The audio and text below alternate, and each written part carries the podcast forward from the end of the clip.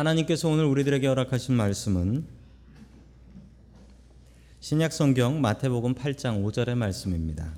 예수께서 가버나움에 들어가시니 한 백부장이 나와 간구하여 아멘. 하나님께서 우리와 함께 하시며 말씀 주심을 감사드립니다. 아멘. 자, 우리 옆에 계신 분들과 인사 나누겠습니다. 반갑습니다. 인사해 주시죠. 네, 반갑습니다. 자, 우리 다시 한번 이렇게 인사하시죠. 나는 죽고 예수로 살자. 나는 죽고 예수로 살자.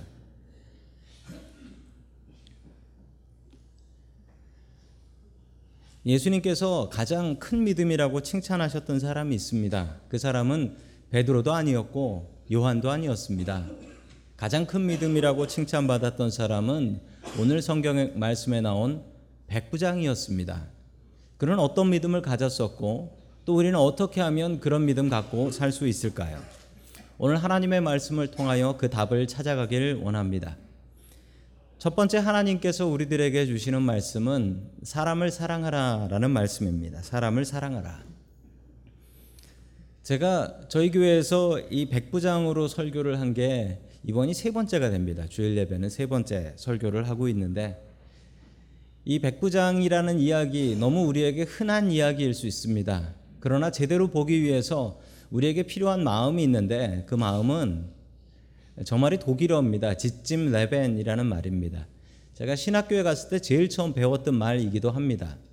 이 말의 뜻은 삶의 자리라는 뜻입니다. 삶의 자리. 성경을 이해하는 데 있어서 제일 중요한 건 당연히 기도하고 보는 것이 중요한데 그보다 더 중요한 사실이 하나 있다면 성경을 이해하려면 2000년 전 혹은 3000년 전 그때 그곳에서는 어떤 의미였을까? 이것을 아는 것이 중요하다는 것이죠. 이게 참 어렵고 이것을 제대로 이해하려면 우리가 성경을 열심히 공부해야 합니다. 공부하지 않으면 성경 말씀의 그 백그라운드 어떻게 우리가 알 수 있겠습니까? 그 상황을 제대로 이해해야지 하나님의 말씀을 제대로 알 수 있고 제대로 된 은혜를 누릴 수 있다라는 말씀입니다.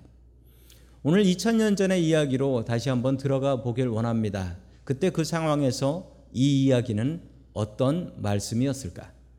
자, 마태복음 8장 5절의 말씀을 우리 같이 보겠습니다. 시작. 예수께서 가버나움에 들어가시니 한 백부장이 어서 그에게 간청하여 아멘. 먼저 가버나움이라고 했습니다. 이 가버나움이란 어디일까요? 가버나움은 성경에 참 많이 나오고 예수님의 그 미션 베이스 캠프였다라고 합니다. 예수님께서는 가버나움 중심으로 사역을 하셨습니다. 어디 갔다가도 꼭 가버나움으로 돌아오셨죠. 보시면 가버나움이 지도에 나옵니다. 갈릴리 호숫가의 한 도시입니다. 갈릴리 호숫가의 한 도시입니다. 예수님께서 가, 나, 나사렛 출신이셨는데 이 나사렛에서 나사렛에서 복음을 전하시지 않으셨습니다. 왜냐하면 나사렛에서는 예수님의 동네 사람들이 아니 저 사람 가난한 목수 요셉의 아들 아닌가? 사람들은 오히려 멸시하고 예수님을 죽이려고까지 했다라고 합니다. 자, 그래서 예수님께서는 가보나움으로 가셨는데 가보나움에선 여러 가지 일이 있었습니다.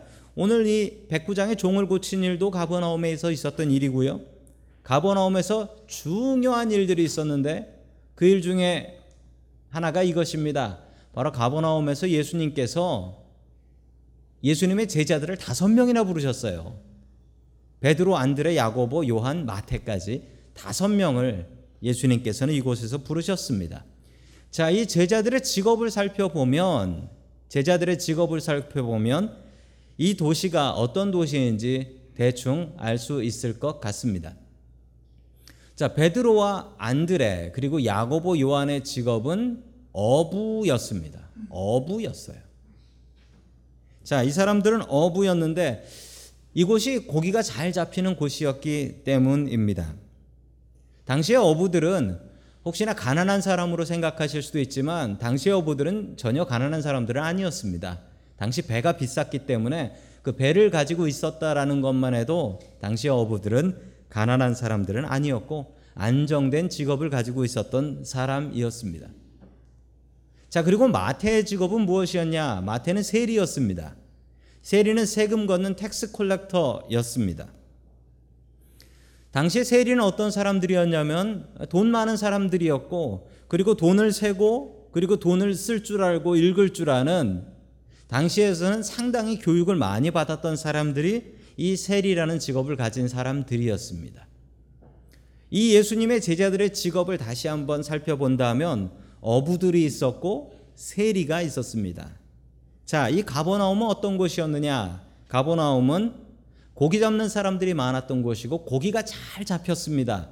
그리고 그 고기를 잘 가공해서 판매하는 곳이었고 그리고 그 고기에다가 세금을 먹이는 세리들이 있었던 곳이다. 이런 곳이라는 것을 우리는 알 수 있습니다. 자, 또한 우리가 알 수 있는 사실 하나는 당시에 가버나움이 아주 중요한 교통의 중심지였다라는 사실입니다. 자, 지도를 보시면 당시에 저 지역을 지나가는 큰 길 두 개가 나옵니다. 하나는 해변길이라는 바닷가 쪽으로 지나가는 저 지중해 쪽으로 지나가는 길 하나가 보이시죠? 점선으로. 또 빨간 줄로 해서 지나가는 King's Highway라고 하는 왕의 대로가 있습니다. 이 두 개의 길이 당시에 저곳을 지나가는 중요한 길이었습니다. 자, 저 King's Highway는 스페인어로 El Camino Real이라고도 부릅니다. 지금 저희 동네에도 있는 길이지요. 예. 자, 저 두 길이 지나는데 저 두 길은 공통점이 있습니다. 출발하는 곳은 시리아의 다마스커스에서 출발합니다. 그리고 마치는 길은 어디냐면 어디입니까? 이집트의 카이로입니다. 이 두, 두 개의 길은 출발하는 곳과 만나는 곳이 똑같습니다. 당시 세계 최고의 무역하는 길이었어요. 저 길은 두 나라를 연결하는 게 아니라 아프리카하고 유럽하고 아시아를 세 개의 대륙을 연결하고 거기에 수많은 상인들이 물건들을 팔기 위해서 오고 가는 그런 길이었다라는 사실입니다. 그런데 우리가 알고 있는 가버나움은 어떤 곳이었느냐? 저 해변길이 지나가는 곳이었습니다. 해변길이 지나가는 아주 중요한 통로였습니다. 수많은 상인들과 수많은 물건들이 저 가버나움을 통해서 저 해안길로 이집트까지 그리고 시리아까지 올라가고 있었던 것이죠. 예수님께서는 이 중요한 곳에서 복음을 전하셨습니다. 항상 사람들은 많이 있었고 그리고 저곳에서 배를 타고 이동하시든지 아니면 저곳에서 걸어서 이동하셔서 저 해안길을 통해서 복음을 증거하고 다니셨다라는 것이죠. 그리고 저 가버나움에서는 수많은 기적들을 이루셨는데 그 기적 중에 하나가 오늘 이 백부장의 종을 고친 것이었습니다. 그러나 이 수많은 복음을 증거한 가버나움이 이 가버나움에서 오히려 사람들은 예수님의 말씀을 듣고도 기적을 보고도 회개하지 않았습니다. 그래서 예수님께서는 이렇게 말씀하셨습니다. 우리 마태복음 11장 23절의 말씀 같이 봅니다. 시작. 화가 있다. 너 가버나오마. 내가 하늘에까지 치솟을 셈이냐. 지옥에까지 떨어질 것이다. 너 가버나움에서 행한 기적들을 소돔에서 행하였다면 그는 오늘까지 남아 있을 것이다. 아멘. 예수님께서 이 가버나움을 책망하셨습니다. 주님의 말씀대로 이루어졌습니다. 예수님께서 돌아가신 뒤 약 30년 뒤 AD 66년 이 가버나움은 로마를 향해서 반란을 일으킵니다. 로마는 3개 군단 6만 명의 군대를 보내서 이 가버나움을 철저하게 짓밟습니다. 그래서 완전히 파괴돼 버리죠. 지금 저런 유적들만 몇 개 남아 있을 뿐 지구상의 저 가버나움이란 도시는 사라져 버렸습니다. 저 가버나움은 상인들이 많이 지나가는 길이었기 때문에 그곳에는 로마 군인들이 항상 있었습니다. 왜냐하면 지나가는 상인들한테 통과할 때 통행세라는 세금을 걷어냈기 때문입니다. 로마 군인들이 항상 있어서 세관에서 세금을 걷고 만약에 안 내는 사람이 있다면 로마 군인들한테 끌려가게 되는 것이었죠. 그 살벌한 군인들 중에 백부장이 있었습니다. 로마의 백부장은 어떤 사람들이었을까요? 성경의 백부장은 여럿이 나옵니다. 자, 로마의 백부장은 아마 저런 모습이었던 것 같습니다. 당시 로마 백부장의 모습을 어, 지금 사람이 꾸며서 입은 모습입니다. 로마의 백부장은 로마의 장교입니다. 부하가 100명 정도 되는 장교인데 로마의 백부장은 귀족이 아니라 평민 중에서 가장 높은 자리까지 올라간 사람들이 이 백부장이었습니다. 로마 군대는 백부장이 지휘를 했습니다. 신병을 비롯하여 100명의 군인들이 들어옵니다. 그러면 그 중에는 잘하는 군인도 있고 아닌 군인도 있고 심지어 로마 군인 중에는 다른 민족의 다른 언어를 사용하는 사람들도 있었습니다. 자, 이런 사람들을 어떻게 군인을 만드냐면 저 백부장이 군인으로 만들었습니다. 기록에 의하면 어떤 백부장의 별명이 있는데 그 백부장의 별명이 참 재밌습니다. Give me another입니다. Give me another. 이 사람의 별명이 왜 그러냐면 저 백부장이 군인들의 군기를 잡는데 두들겨 팹니다. 두들겨 패는데 하도 많이 패서 얘 다 팼으니까 다른 놈 데려와. 다른 놈 데려와. 그런 뜻이래요. 백부장은 이렇게 무서운 사람이었습니다. 백부장은 사병들보다 두 배에서 17배까지 봉급을 더 많이 받았다라고 합니다. 백부장이 이렇게 험악했던 것은 전쟁이 나면 그 전투에 제일 먼저 앞장서서 나가는 것은 사병이 아니라 백부장이 칼을 들고 나갔습니다. 그래서 어떤 전투에서는 이 한 군단에는 6천 명이 있고 백부장이 60명이 있습니다. 그런데 한 전투에서는 나가서 싸웠는데 전쟁에 이기고 나서 보니까 백부장 60명이 모두 다 전사해 버렸대요. 맨 앞에 나가서 싸우니까. 백부장은 정말 무서운 사람들이었습니다. 당시 로마 사회에는 자유인과 종이 70대 30 정도의 비율로 살고 있었다라고 합니다. 자유인 70 그리고 노예가 30. 노예들은 어떤 사람이 되었냐면 전쟁에서 잡힌 사람 노예, 그리고 빚을 갚지 못한 사람 노예, 그리고 먹고 살 게 없어서 나는 스스로 노예가 되겠다라는 노예. 당시의 노예 시장을 그림으로 그린 그림입니다. 당시의 노예 시장은 아마도 이런 모습이었던 것 같습니다. 참 잘 그린 그림인데 당시의 노예 시장에 나온 노예들은 옷을 모두 다 벗겼다라고 해요. 왜냐하면 다 봐야 되거든요. 어떻게 생긴지 다 보고 그리고 노예를 고를 때는 제일 중요한 게 이빨을 보고 골랐대요. 이빨이 제대로 박혀 있어야지 잘 먹고 일을 잘할 수 있다라는 것입니다. 그림을 보시면서 아니 저 사람들은 왜 옷을 입고 있는가라고 의심하시는 분들이 계실 텐데 원본엔 없는데 누가 그려 넣었어요. 누가 저는 원본을 가져올 수 없었기 때문에 예배 중이라 상상에 맡기겠습니다. 노예들은 인권이 없어요. 노예들은 다 벗겨놓고 애잘 낳게 생겼나 그리고 잘 먹게 생겼나 힘 좀 쓰게 생겼나 그리고서 물건처럼 이 노예를 샀다고 합니다.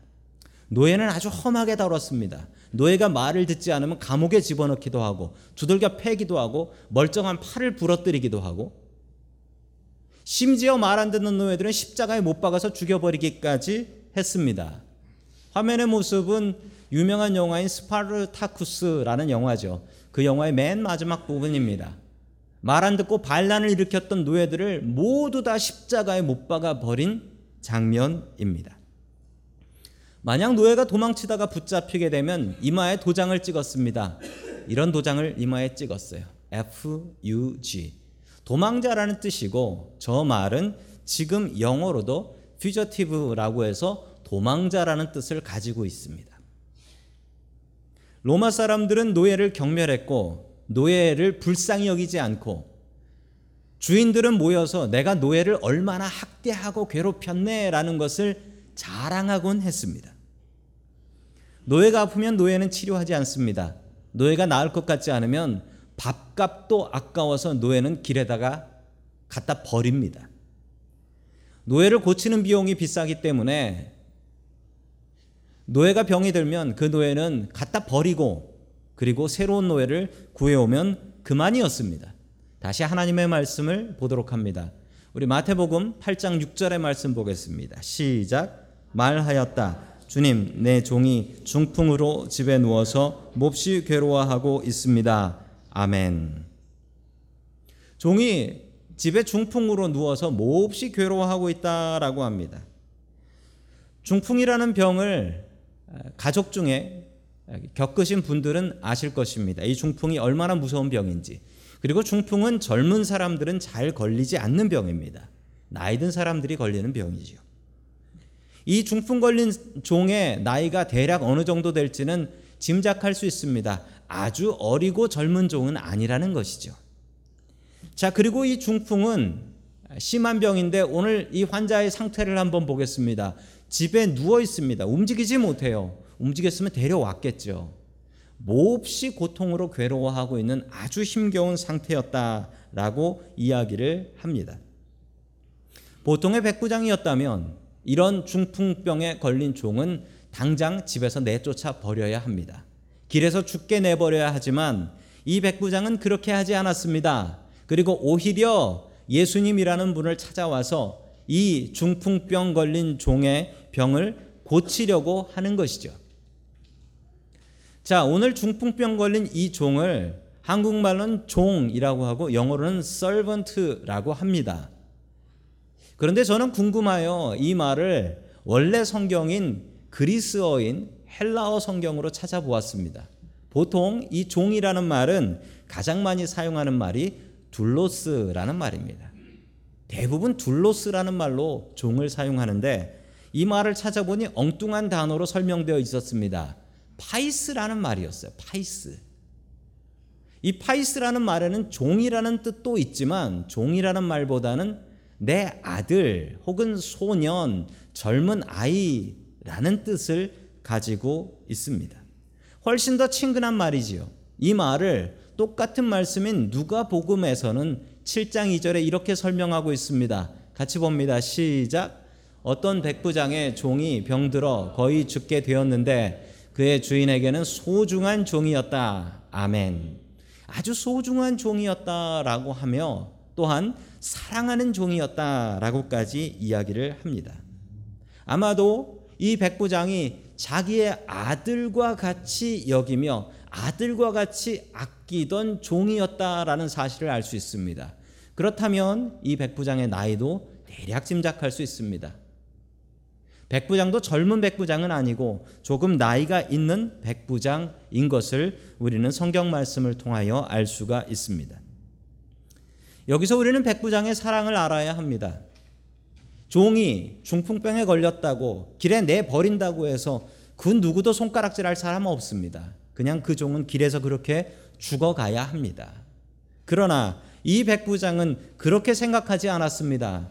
내가 마땅히 함부로 해도 되고 마땅히 갖다 버려도 되는 그런 종까지도 이 백부장은 사랑하고 주님 앞에 나와왔습니다. 주님께서는 백부장의 그 마음을 보셨습니다.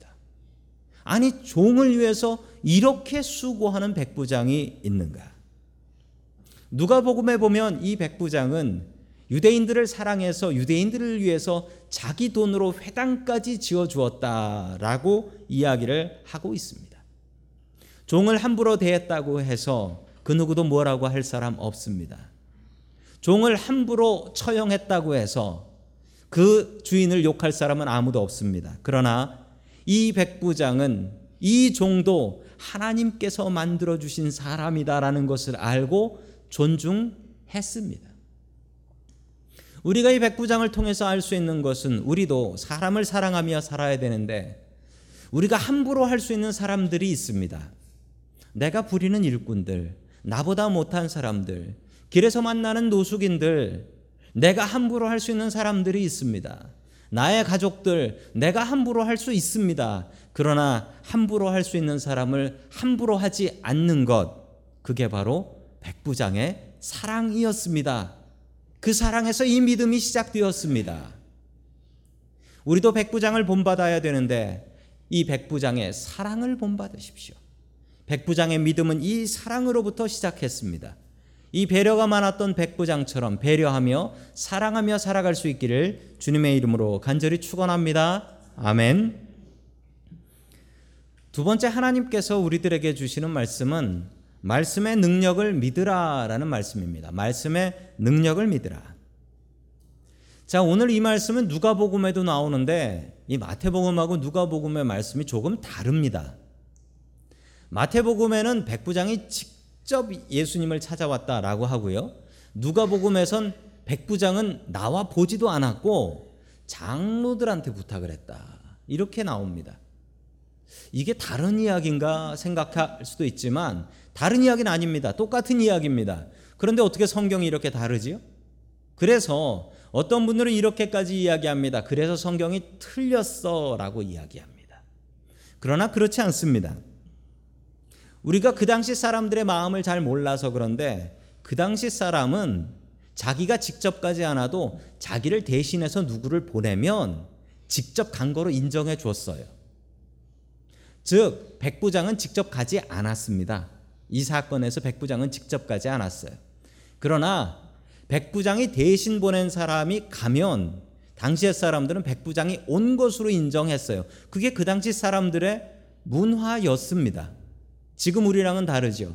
그렇지만 우리한테도 참 다른 문화가 있습니다. 특히 한국 사람한테 미국 사람들은 잘 이해하지 못하는 문화가 있습니다. 이 결혼식에 갔느냐 안 갔느냐를 무엇으로 판단하죠? 예. 사진으로 판단한다라고 하시는 분이 계시겠지만 그렇지 않습니다. 사진보다 중요한 것은 방명록에 이름이 써져 있느냐, 그리고 그 사람이 축의금을 냈느냐, 봉투가 왔느냐, 누가 왔느냐는 그렇게 중요치 않습니다. 요즘은 봉투도 아니고 온라인으로 쏜다고 합니다. 온라인으로. 그러면 그 사람은 오지 않아도 온 것입니다.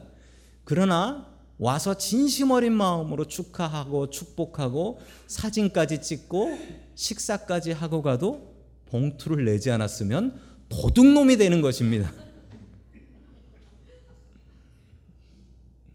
미국 사람들은 절대로 이해 못할 거예요. 2000년 전에는 자신을 대신해서 누군가 가게 된다면 그 사람이 온 것으로 인정했습니다. 그래서 마태복음은 아예 온 것으로 인정한 거예요. 유대인들을 향해서 쓴 복음이니까. 누가복음은 이방인들을 위해서 쓴 거니까 꼼꼼하게 다 기록했습니다. 안 왔어요. 자, 계속해서 마태복음 8장 7절의 말씀을 같이 봅니다. 시작. 예수께서 그에게 말씀하셨다. 내가 가서 고쳐주마. 아멘. 예수님께서 바로 직접 말씀하셨습니다. 그래? 그 귀한 마음 보고 내가 직접 가서 고쳐주겠다라고 이야기하니 백부장이 거부합니다. 백부장이 거부하며 오시지 마십시오. 오시지 마십시오. 거부해요. 자, 그 말씀이 8절에 나옵니다. 우리 8절 말씀 같이 봅니다. 시작. 백부장이 대답하였다. 주님, 나는 주님을 내 집으로 모셔드릴 만한 자격이 없습니다. 그저 한마디 말씀만 해 주십시오. 그러면 내 종이 나을 것입니다. 아멘. 한마디 말씀만 해 주시면 낫겠습니다. 오시지 마십시오. 라고 이야기합니다. 백부장은 예수님의 말씀의 능력을 믿었던 것입니다. 그가 왜 이런 생각을 했을까요? 계속해서 9절에 그 이유를 설명합니다. 같이 읽습니다. 시작. 나도 상관을 모시는 사람이고 그 밑에도 내가 이 사람더러 가라고 하면 가고 저 사람더러 오라고 하면 옵니다.